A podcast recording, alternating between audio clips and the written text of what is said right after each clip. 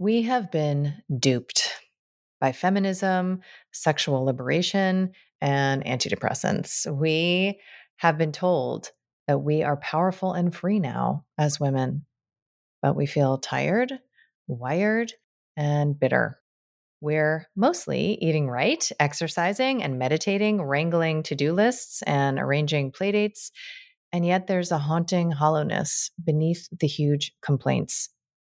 What if I told you that there is a huge storehouse, a reservoir of energy inside of you that has not been tapped, that you could feel light and pulsing, excited and alive in ways that a wellness lifestyle cannot deliver? That you could trust yourself, that the world could feel safe, and that unexpected and expected delights could start to illuminate your path. No coach, therapist, doctor, or guru required. Just you learning to get real, present, and attentive with you. I feel like I'm here to matchmake your inner parts for the greatest love affair ever written. I want to help you learn first where you're buying eggs from the hardware store, which is the source of all pain.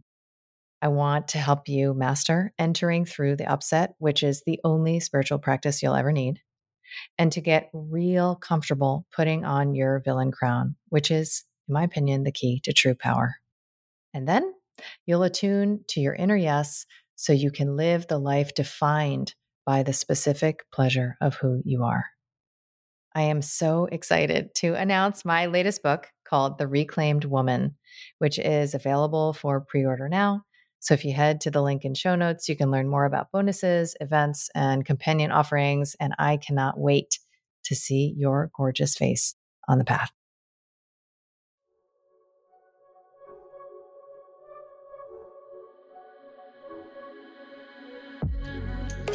I'm Dr. Kelly Brogan. You may know me as a New York Times bestselling author of a book with an exploding pill on the cover, renegade psychiatrist, pole dancer, or honorary member of the Disinformation Dozen. What can I say? I'm a born provocateur. I've spent most of my recent life exposing deceptions, connecting dots, and discovering the secret places my inner victim is still waiting to be liberated. And now I feel called to help you reclaim all of your parts your health, your sexuality, your power, and your expression so that you can finally truly own yourself. I want to ignite in you that inner knowing and the pulsing vitality that lives beneath your disempowerment, disconnection, and resentment so that you can audaciously, courageously, and playfully alchemize your struggle into the specific pleasure of who you are. This is Reclamation Radio, a Soulfire production. Hi, and welcome back to Reclamation Radio. I am Dr. Kelly Brogan, and I want to take a moment to just celebrate the fact that I have apparently broken through some censorship walls in this endeavor because this podcast was recently identified as being in the top 1% of podcasts internationally. So, thank you so much for trusting and interesting yourself in my magic carpet ride.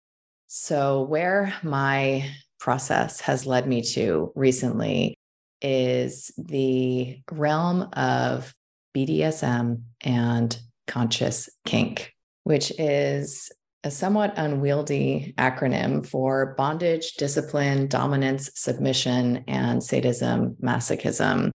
And I certainly do not count myself an expert. In fact, I have been celibate for some time. However, I recognize patterns. I am a trained psychiatrist after all. And that is essentially what we do in the absence of any verifiable clinical testing. We pattern recognize. And I feel that there is a zeitgeist around the culture of erotic connection through consensual domination. And so I want to talk a bit today about what I have learned as far as the promise for BDSM, not only as a sexual practice, if you will, but really as a consciousness and as an orientation towards power in this world.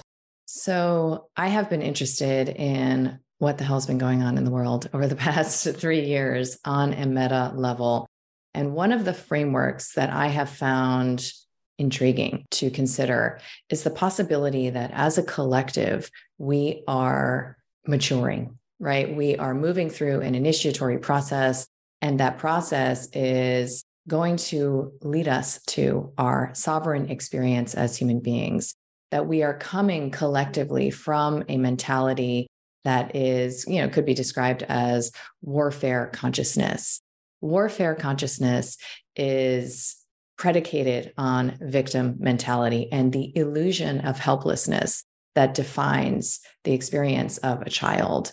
And as we self initiate, we have this opportunity to come into contact with not only our native and innate power that was always there, but actually our power of choice, which is, in my opinion, the defining feature of adult consciousness. And so, as we recognize the opportunity to find ourselves, to individuate, to walk this Jungian path home to ourselves, we also can feel that there is a way that we can access harmony with those that we would otherwise be at war with. And this is not only individuals, it's structures, it's, you know, ideas, it's parts of ourselves. So the individuation process brings us into a non oppositional, non referential comportment towards all that is, so that we are interested primarily in self discovery. We are interested in the meaning that is being reflected on the outside of all that is going on inside. And so, as we individuate, we come into the promise of complementarity, of this idea that even though it may seem that there are irreconcilable differences, right? The maskers, the non maskers, the vaxxers, the non vaxxers, the black, the white, the gay, the straight, the man, the woman, right? All these polarities may seem in unresolvable conflict. But what is possible when we move into the embrace of differences, when we begin to explore how the fullest expression of that polarity affords the opportunity for all of the needs to be met in this new kind of union, which is complementarity. And that's really only possible. Like we can actually only live in a functional community when we have properly individuated. So it requires that each of us understands not only who it is that we are to the best extent, you know, available, but also what our yeses are and what our nos are. So what our desires are, what our limits are, then and only then, really, can we come into non strategic, non manipulative, non fear based, trauma induced connection to others and the greater community. So, this idea of the embrace of polarity runs counter to one of the more impactful psyops that's been running. And you can reference an earlier episode of Reclamation Radio where I talk about the trap of feminism which is gender egalitarianism, gender parity, right? So when we live in a world where I, as a woman, can do whatever a man can do bleeding, right? Where I can have it all, I can do it all, and I can access exactly the same linear energies that a man can access. There is a framework that suggests that I actually relinquish, abandon, and even malign the source of my greatest power, which is my cyclical nature, right? So I could show up to work every single day, you know, 365, available, performing, and ready to produce.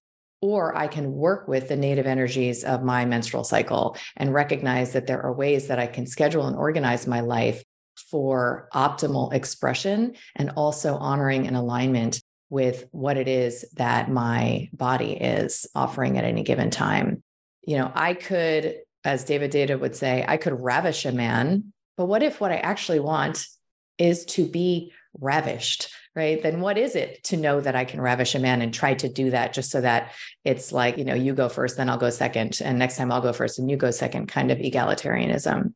When we disappear the differences between men and women specifically, but you could argue this applies to any polarity, there is a possibility that we lose the potential for true harmony that does not require sacrifice and compromise.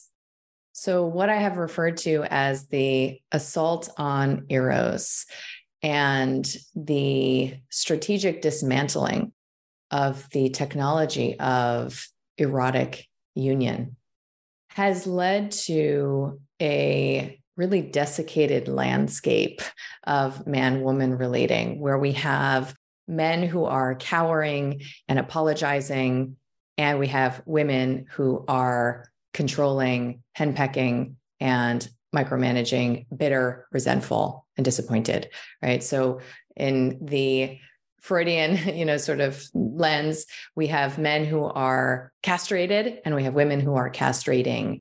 And nobody is well fucked under those circumstances.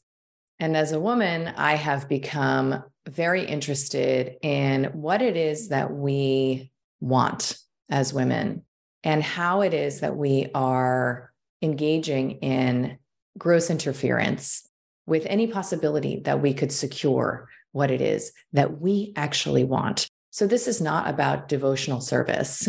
You know, this is not about compassion. This is not about altruism.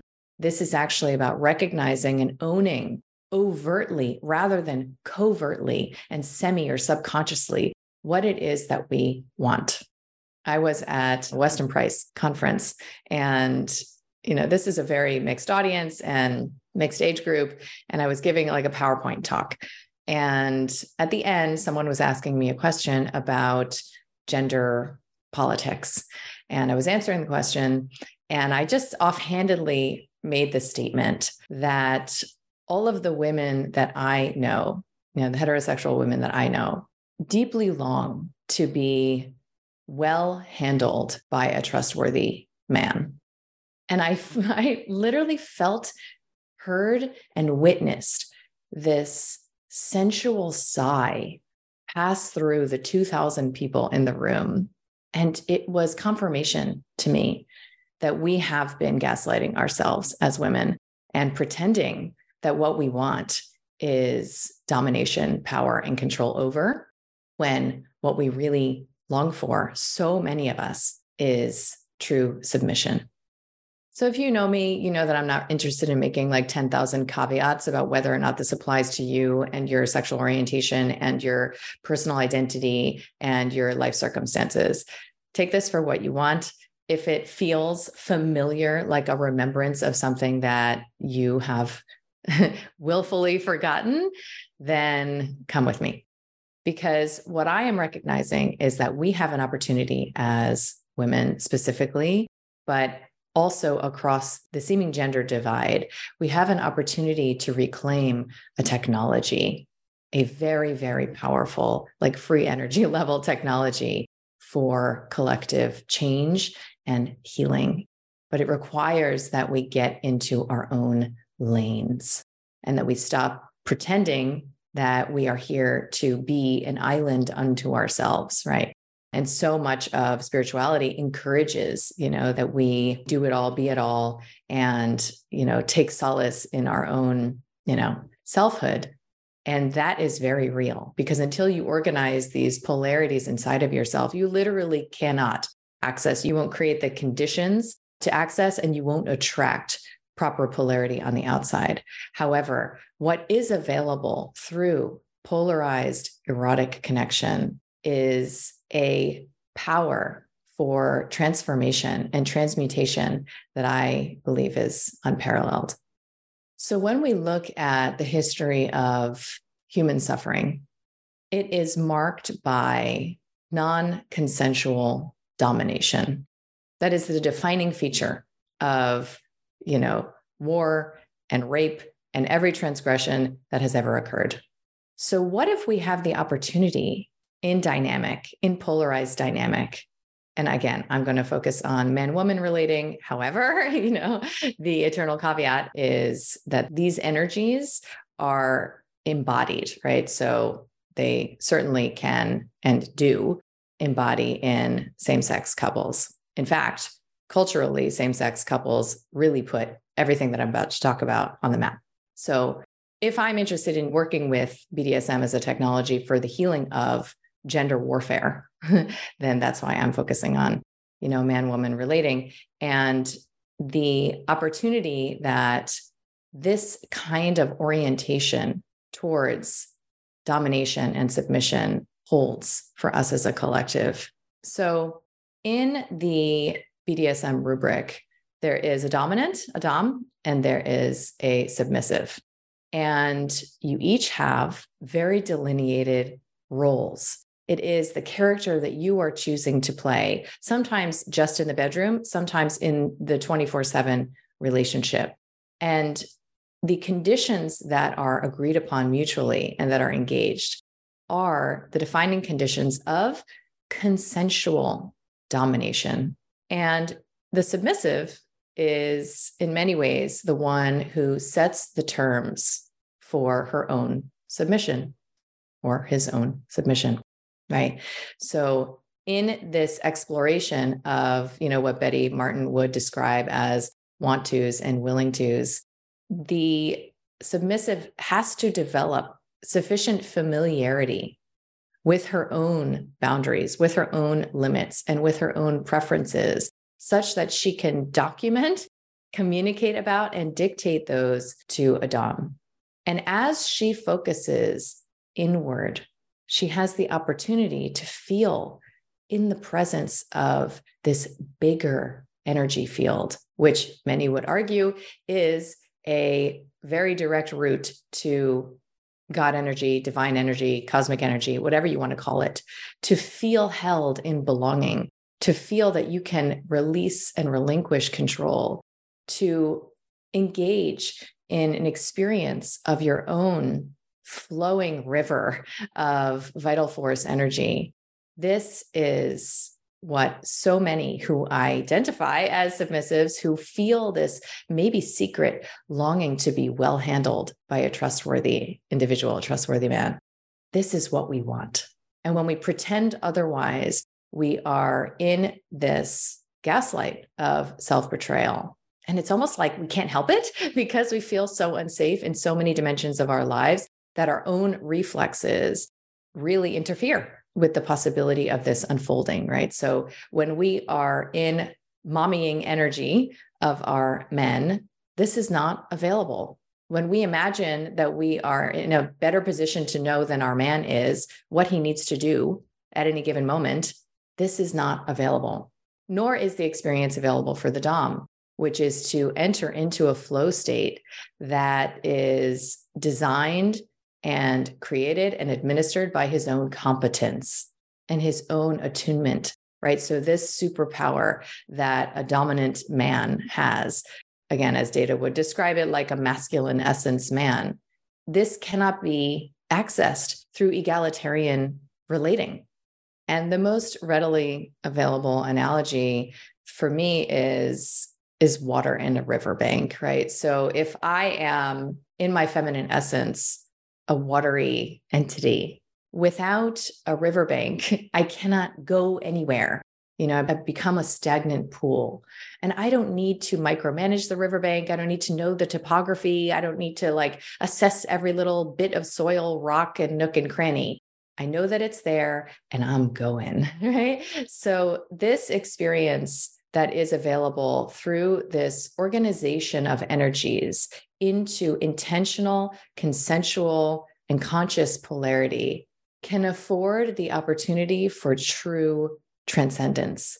And all of the integration that becomes possible when you transmute what would otherwise be trauma space into the expansive realm of bliss and embodied ecstasy. And I would argue, as does Carolyn Elliott, who is the author of Existential Kink and one of the esteemed interviews in my Faces of Fierce Femininity collection, that we either engage in kink dynamics consciously or subconsciously, right? So, for example, if I am a woman who has a submissive orientation, you might not think that because of my big mouth and so many of the aspects of my persona that I've cultivated that seem very dominant, right? Very instructional, you know, leadership oriented. And I have also shared many times that the entirety of the you that you interact with as, you know, a listening member of the public, this is all compensatory, right? So people tell me all the time, you know, how courageous I am to do the work that I am doing. And I'm like, I have to do that to feel safe in the world. That's actually part of my elaborate defense mechanism to, you know, make sure that I am in a power position relative to, you know, the aggressor, which is, you know, industry or government or whatever it is. And as I have worked on that, you may have noticed over the years, you know, recently that my energy has shifted. What I have shared with you all has shifted. And the experience of me becomes a bit more confusing, right? It becomes a bit less apparent, you know, what it is that I'm about and who it is that I'm for, against, and fighting. So, all of that is to say that an easy example of how it is that I might subconsciously interact with my submissive nature, my desire to be in the energy of a guiding, leading, organizing, trustworthy masculine field is my relationship to like being a, a naughty provocateur, my relationship to being punished by, you know, the bad daddy of the, you know, government media insert institution here. So, you know, when I was named one of the disinformation dozen, I, unlike many of the other folks named, I actually was at a point in my own personal integration where I could recognize that I really enjoyed that. I didn't find it threatening. I didn't have any inclination to participate in a lawsuit or to fight it or to even comment on it. I liked it. I like attention, pretty much any attention, but I like attention for being a bad girl. When my first book was blacklisted, A Mind of Your Own, I enjoyed that actually, right? And I think at that point, I can look back and see how there were elements of my experience where I was like thinly veiling that enjoyment. And I was in a bit of a like a poor me. But what you know, Carolyn Elliott would suggest is we engage in these dynamics of constriction and punishment in our life. Like I will create the conditions, like I will injure my ribs three times in a row in the first two months of my pole dancing journey so that I create the constriction of no don't do that. Don't be you. You know you don't get to be you you see? I will co-create these conditions and i will feel victimized by them until i recognize that i actually want it that way and i feel safer that way. So either I can create conscious conditions for my own submission and for the play of punishment, for example, or constriction, whether that's literal or whether it's, you know, psychological with a partner, or I can play out these energies on the world stage for you all. And, you know, the acknowledgement that we actually get off on our greatest struggles is something that I think, you know, Carolyn Elliott's work has helped me to help legitimize what I was already suspecting to be true. You know, she talks about how one of the things we can do to soothe ourselves when it comes to wealth expansion and making money is to assure ourselves that we can still, what does she say? Like work hard and struggle. Like, don't worry, don't worry, Kelly, you can still work hard and struggle even after you've made a million dollars, right? So we not only, it's not only, it's more than familiar, it's actually eroticized. And these transgressions, these struggles, when we recognize that they have been infused with erotic energy in our life space, that literally what it feels like in the pursuit of that kind of experience is erotic in nature. We have the opportunity to properly place these dynamics in the space of our sexual relationships and primary partnerships. I'm going to pause here for a quick second.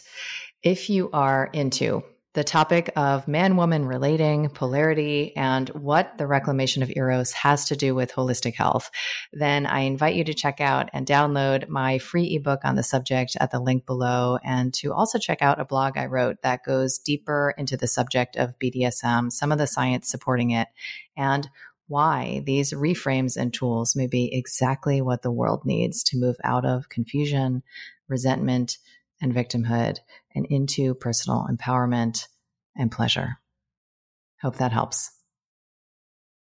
So, if there is a way for us to serve our essential natures, heal the trauma at the root of victim consciousness, and to experience transcendent embodiment all at the same time, I don't know, sign me up.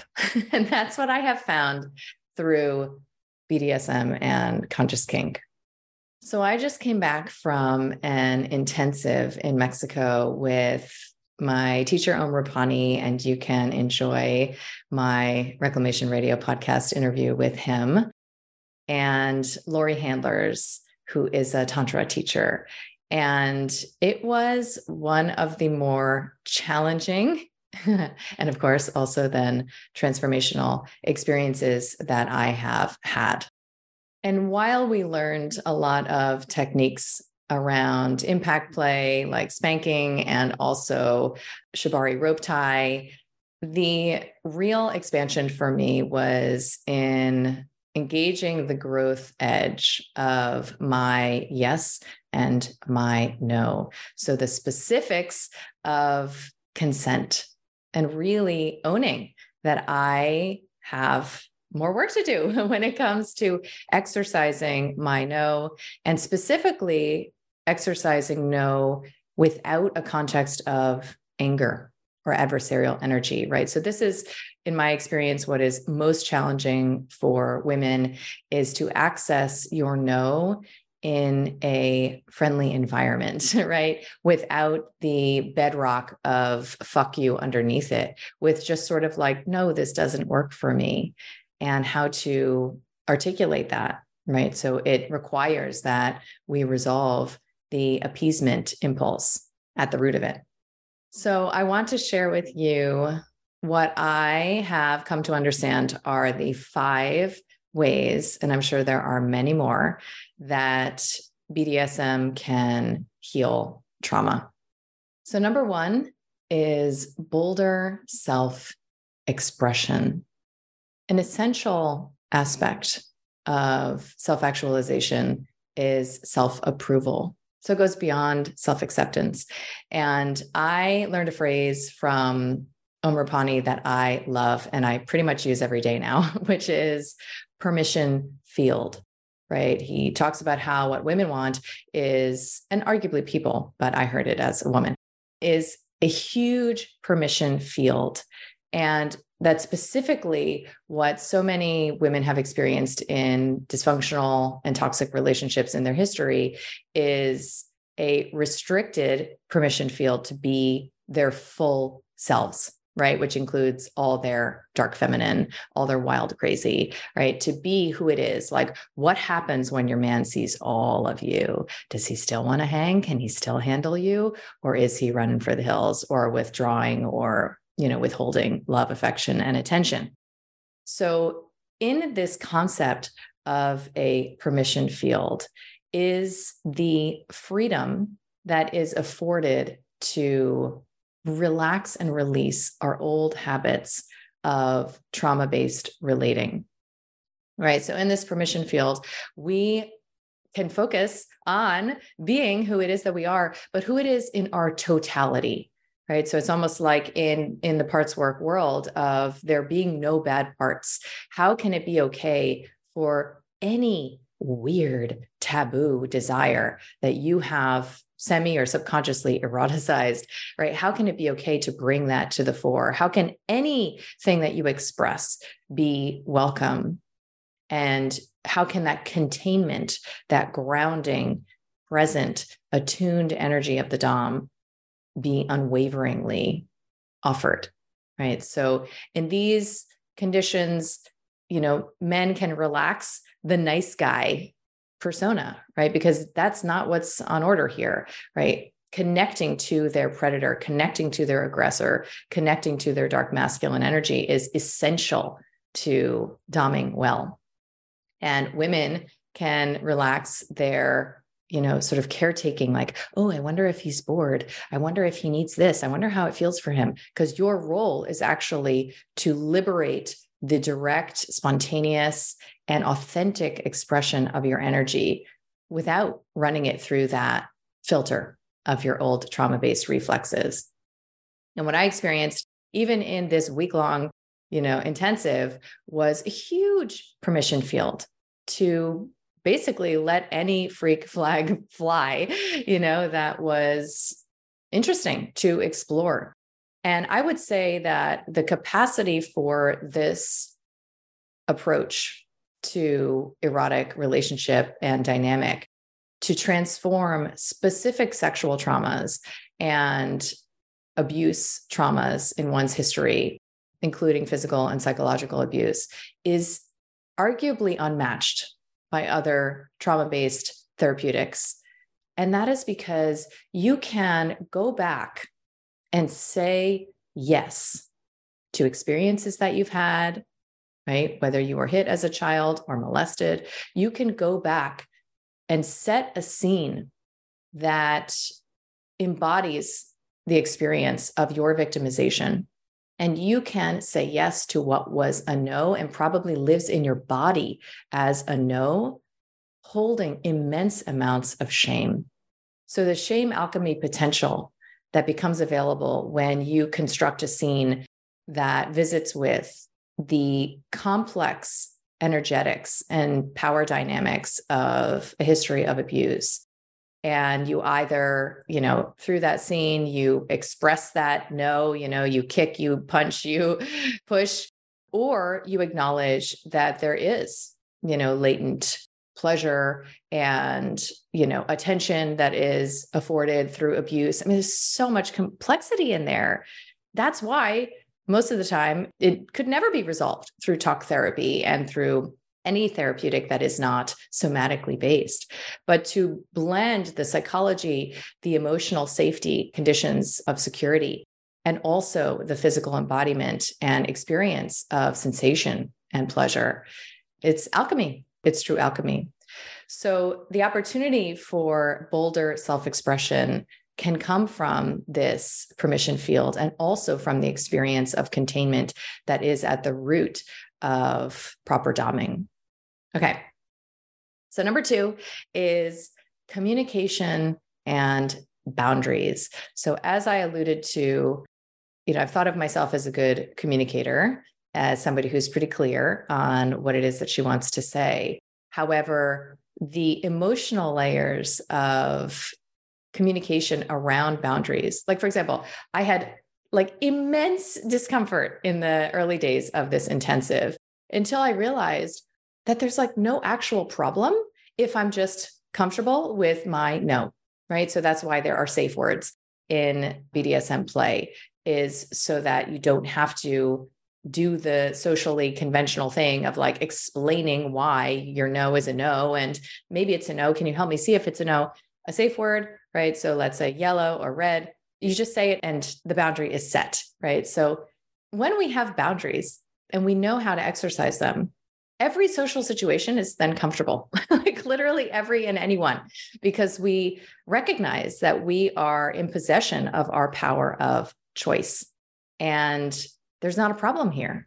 Right. So we don't actually need to play that game of like resenting other people or feeling disappointed or having high hopes that are then dashed when we recognize that we are the ones in a position of control and there's not a problem with transgressing our boundaries because we have our boundaries in check, right?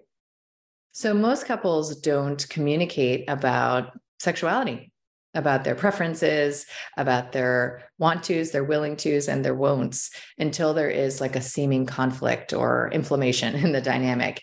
And BDSM affirms the power of proactively engaging in that kind of communication as the foundation to consent and the co creation of safe conditions that allow for truly expansive play and connection. And that leads me to number three, which is that it is an opportunity to get high on your own supply and to experience true transcendence. So we spend so much of our lives in vigilant avoidance of our experience of embodied humanity. Like literally, if you look at your day, so much of your day is an experience of running from what it is to be with yourself. And so, you know, so we do the yoga and we do the meditation because there is this sense that being with ourselves holds a key to an experience of coming outside of ourselves, right? So it's this paradox, right? That you can enter through yourself to expand beyond yourself. And in the dynamics that can be created through conscious kink and BDSM, you know, in the submissives experience, it is even you know, psychomedically called hypofrontality. So you can enter into this experience of fading out of your normal vigilant state and into what has often been associated with the ecstatic experiences in plant medicine research or in meditation and other sorts of practices that offer this opportunity. And then for the Dom, it's often called a flow state, right? So, how can you be embodied in such a way that you are in your mastery, right? You are in your experience of your own like zone of genius, and that together you can, you know, as David Deida would say, like find God through sex. And this is one of the reasons why pain play, impact play, so things like spanking, for example, or flogging have a role, is that many submissives describe their capacity to quiet their mind as being so much more readily available when their attention is focused on specific points of impact and even sensations that would be described as pain but that they are directing, right? So there's maybe a, a 10 scale and they are deciding what zone of impact, like let's say six to eight, that they're interested in. And then it is the Dom's responsibility not only to stay within that zone, pre consented zone, but also to actually enjoy it himself, right? So as you engage in this shared experience of focusing attention and probably releasing this inner pharmacopoeia of you know chemistry if you want to call it that energetics that is known. It's well known. I mean one of the exercises that we did and practices in the intensive that i attended was to have someone just manipulate with like a knuckle the angle of the jaw. And we would call out you know six seven eight nine. And so we're instructed to keep it sort of like in the i think seven to nine range and after minutes, it was like quite painful. And then the release of that, all of the people described feeling, you could feel it in the room. It was like this quiet came over the room, and everyone was in an experience of pleasure. And it's not just that it's over, right? It's it's directly related to, and maybe even in proportion to the experience of so-called pain. So number four is increased intimacy. So, when we look at so many of the habits of dysfunctional relating, we recognize that intimacy was actually never available in those spaces. When there are appeasement strategies and control based strategies, and there is the you know anxious avoidant dance, the performance pressure that both parties experience makes it impossible for either person to actually be in their embodied humanity, to attune to their own needs, to read their own compass, and to express authentically. When you're in your performer and you're trying to manipulate the dynamic, by showing up in a certain way and ignoring and betraying yourself in the process, you're in this, I don't know, dynamic that is preclusive of actual intimacy and the vulnerability that is required, the trust that is established when you show up your whole unmitigated self in huge permission field that the culture of BDSM affords, let alone the dynamic specifically. The conditions for intimacy are set, and you have an opportunity to actually relate without all of these you know old habits you know cowering men and have henpecking women you know with all of that is relaxed and you just show up in complementarity and the fulfillment of each other's needs as you're fulfilling your own there is a beautiful experience that you know becomes available.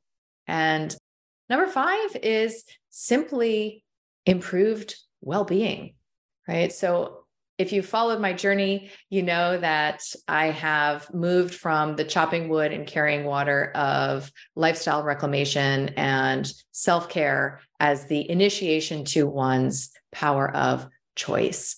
But then what do you do with that choice, right? So once your your body has been sent a signal of safety and your experience of your narrative as being somebody who is chronically ill, right? Once all of that is behind you, then what are you going to do with all this freedom, right? And all this power? Well, your inner compass will lead you exactly where it is that you need to go. And it's a very archetypal journey, the one that I've been on, which is that the reclamation of one's sexuality from the caverns of you know societal and familial shame is an essential developmental process you know i've discussed alexander lowen's work and fear of life a book that he wrote where he talks about how it is that we are you know really positioned in an adversarial dynamic toward our own vital force energy and our own sexual energy that begins to emerge in these very non-genital ways right? So just the way that we sing and laugh and jump on the couch the way that we are smalled into a box and controlled behaviorally by our caregivers to suit their needs. And then the conditional access to love, approval, and acceptance is offered when we are fundamentally in violation of our own impulses in service of theirs. So the origins are rather commonplace. And what it is that we most struggle with often as adults is reclaiming our aliveness, having an honest, assessment of our own arousal and coming into the full embrace of ourselves as sexual beings and how do we integrate that energy into the rest of our lives outside of the bedroom. This process is one of the only ways that true well-being can be accessed. And so if you are somebody who looks at your history and you see, wow, like there's a lot of trauma in my history, there's abuse in my history, and I have struggled to feel my whole self in my experience of sexuality, then BDSM offers this immense playground of safe opportunities and structures to re engage and reframe and re experience that which was, you know, fodder for your own self judgment and self recrimination and self rejection now as opportunities to really delight and play and expand into these transcendent spaces. So it really does offer the specific conditions of the transition from non consensual domination to the reclamation of consensual domination. So, given all of this, it is no surprise that aspects of BDSM are literally in the DSM 5, the psychiatric Bible of you know diagnosis and pathology as paraphilias. And so wouldn't it be funny if the age-old technology of consensual erotic relationship that has this inbuilt capacity to actualize and support the well being of the participants would be so maligned and that the intentional exploration would be in so many ways inverted as something that only like sick weird people do when this is actually a path forward for so many of us the system would love to remain in charge of determining who's been a bad girl and who hasn't, and who gets what punishment. But wouldn't it be better to empower your man to do that for you? So I hope you've enjoyed this. I hope it's brought you close to some edges of your comfort so that you can continue to expand into the specific pleasure of who it is that you are. See you next time.